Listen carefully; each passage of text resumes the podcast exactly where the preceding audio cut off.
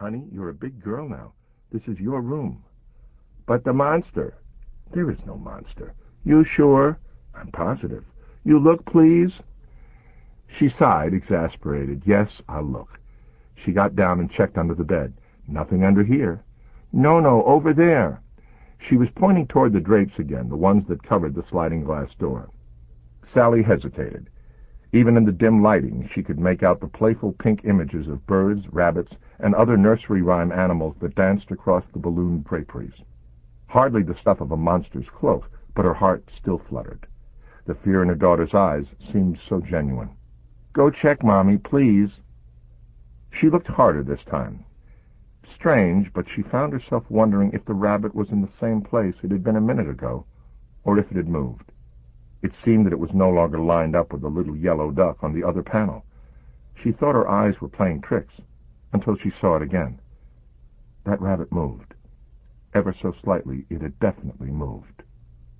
The air conditioner clicked off, and the knot in her belly loosened as the draperies settled back into place. The cool draft from the air conditioner had evidently caught the pleats, causing the subtle shift. No monsters. Will you, Mommy? Will I what? Look for the monster. Okay, I'll check. She didn't move. Mommy, go! She suddenly felt foolish. She had actually considered switching on the lamp, then chided herself for even thinking about doing something that might convey her own irrational fear to her daughter. She started across the room one step at a time. It seemed to be taking forever. She was taking half steps, she realized, another sign of fear. This is crazy, she thought. Finally she made it. She glanced back toward the bed and saw Catherine peering out from beneath the blanket. Sally's pulse quickened as she reached out and gently pinched the fabric's edge between her thumb and index finger, getting no closer to the sliding glass door than was absolutely necessary. Catherine ducked beneath the covers. Sally drew a deep breath. In a slow, tentative motion, she pulled back the panel. Nothing. See, said Sally. I told you no monsters. Catherine was still hiding beneath the covers. In a muffled voice she said, The other end. Check the other end, too. Sally hesitated. She wasn't sure if it was instinct or paranoia that was telling her not to go there, but she couldn't let Catherine see her silly fears. She took a half step, then another moving closer to the drapery's edge, the far edge where that bunny had moved. Careful, Mommy. There's nothing to worry about, sweetheart. She didn't like the sound of her own voice. It was as if she were trying to convince herself. Her gaze drifted across the draperies, a happy portrait of dancing ducks and singing birds. Finally her eyes locked on the bunny, and she waited. The bunny was motionless, and then it happened. Maybe it was an illusion, like swirling stars, but the bunny's chest seemed to swell and then shrink. It was as if it were breathing, as if something behind it had just taken a breath. Is it okay, Mommy? On impulse, she grabbed the cord and pulled. The drapes flew open and she froze. She was staring at her own faint reflection in the sliding glass door. Behind her, in the bed, Catherine's head emerged from beneath the covers. Sally gave her own fears a moment to subside then tried to play it cool. See? I told you there were no mon... The closet door burst open, and from the corner of her eye Sally saw a blur in the darkness coming toward her. She heard her own scream, and then her daughter's cry, Mommy! The blur hit her full speed and broadside, smashing her against the wall. She turned and let her fist fly with all her might, but it was all too quick, and he was far too strong. A blow to her belly took her breath away. Her head snapped back as the attacker grabbed her by the hair. She clawed at its face with her nails, but it was covered with a nylon stocking. Her body twisted, her daughter screamed, and Sally's eyes widened as she saw the shiny blade glisten in the stream of light from the hallway. It was coming toward her, as if in slow motion, but she felt powerless to stop it. She twisted once more, a futile effort to escape. Her blouse came up, and she watched the blade disappear as the man's fist met her flesh. She screamed and fell to the floor, gasping for air, trying to stop the hot, wet river of pain that was flowing from the hole below her ribs. Mommy! Mommy! Catherine's cries gave her strength, and somehow she sprang into action and grabbed her attacker by the ankles. It was like tackling a mule, and his kick stopped her cold. She tried to rise again, but the room was swirling. Don't hurt my daughter, she said, but she could barely get the words out. He kicked her once more, harder this time. She felt her teeth crack, and the salty taste of blood filled her mouth. She struggled to lift her head, but it dropped to the floor. Mommy, the monster! The monster! Her daughter's screams faded, and Sally's world went black. Five years later. The rainstorm was blinding, and Sally was way behind schedule. She hadn't intended to be late. She just wasn't good with directions, and this wasn't exactly her neck of the woods. Sheets of water pelted the windshield. She adjusted the wipers, but they were already working at full speed.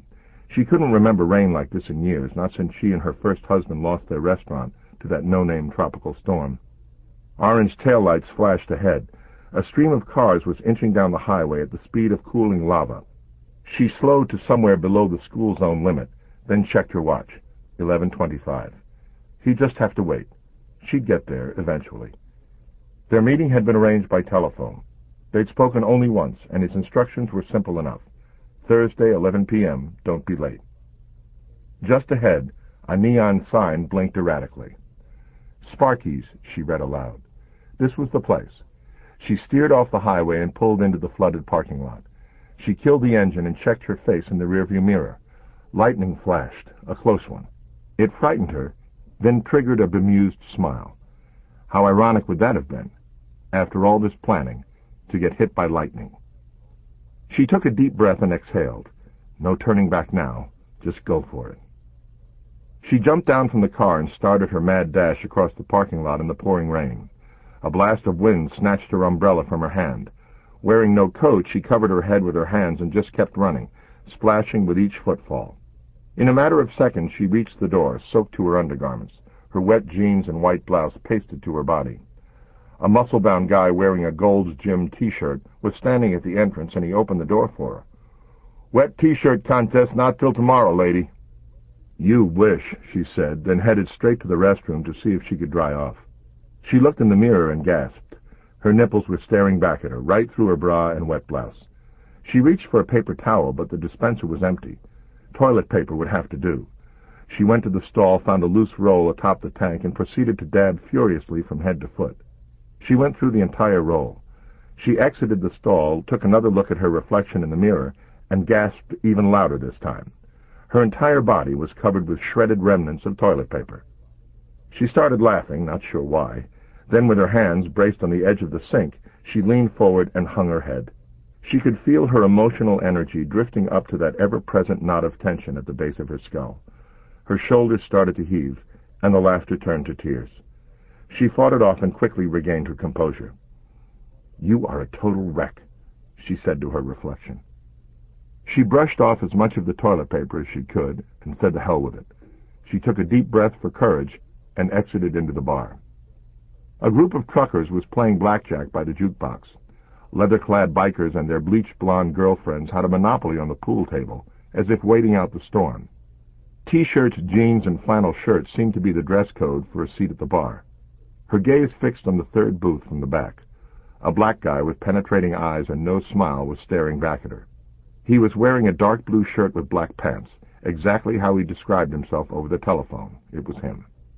She walked toward the booth. I'm Sally. I know. How do you... she started to ask, then stopped. There wasn't a woman in the joint who looked like her. Have a seat, he said. She slid into the booth and sat across from him.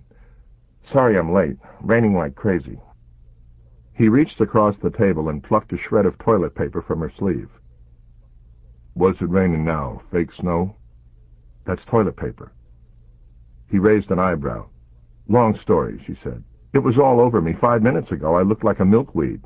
With breasts. She folded her arms across her chest. Yes, well, some things can't be helped. He swirled the ice cubes around in his half-empty glass. I watched you drive up, he said. Nice car. If you like cars, I do. From the looks of things, you do too. Not really, my husband did. You mean your second husband or your first? She shifted uncomfortably. They hadn't discussed her marital status on the telephone. My second. The French one. What did you do? Check up on me? I check on all my clients. I'm not your client yet. You will be. Rarely do the ones who look like you